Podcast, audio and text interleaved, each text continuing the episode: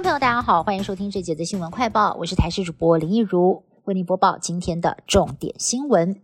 台北市有一名孕妇，原本预约上午要打第二剂莫德纳疫苗，但是昨天却被医院通知，系统显示她第二剂已经混打了高端疫苗。当事人就说，真的是满头问号，更害怕错过了预约时间，因为下一剂不晓得要等多久，当下只能够挺着肚子跑到疾管署求助。都没有办法解决问题。对此，指挥官陈忠回应：这名孕妇已经顺利接种了第二剂莫德纳疫苗了。那么初步了解哦，应该是当初医院端上传资料有一批弄错，但还不清楚这个错误到底是怎么发生的，会请卫生局进行调查。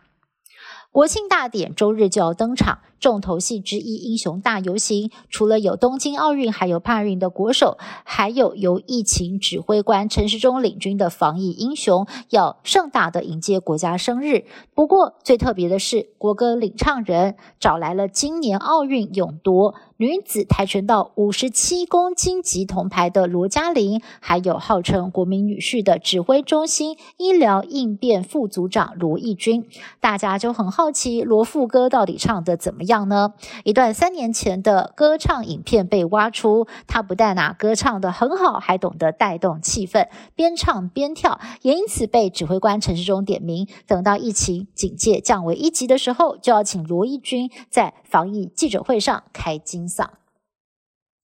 第十轮 A Z 二剂疫苗。四号开始预约，台北市开出了七万多个名额，很快就额满了，让不少的民众只好跑到新北市去预约。民进党前秘书长罗文嘉在脸书上发文表示，中央明明配给台北市十二万剂，痛批柯文哲扣住疫苗不给需要的人打，而议员许淑华也讽刺疫苗限量让市民有很大的生存恐惧，还引用最近全球爆红的韩剧《鱿鱼游戏》来形容市府此举根本。就是在跟市民玩鱿鱼游戏。对此，台北市副市长蔡炳坤解释，是因为现在有三种疫苗同时开打，再加上我评估医院量能问题，后续又在紧急加开了三万剂。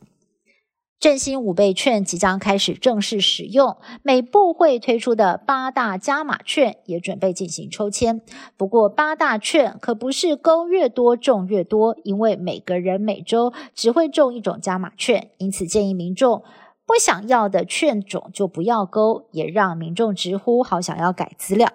对此，经济部宣布，从明天开始到星期五，民众可以上网更改加码券的勾选记录。另外，经济部也拍板，针对中低收入户，如果已经进行数位绑定，可以被动解除，改回纸本券。只要有登记在案的中低收入户，卫福部系统都有对接，身份认证不会构成问题。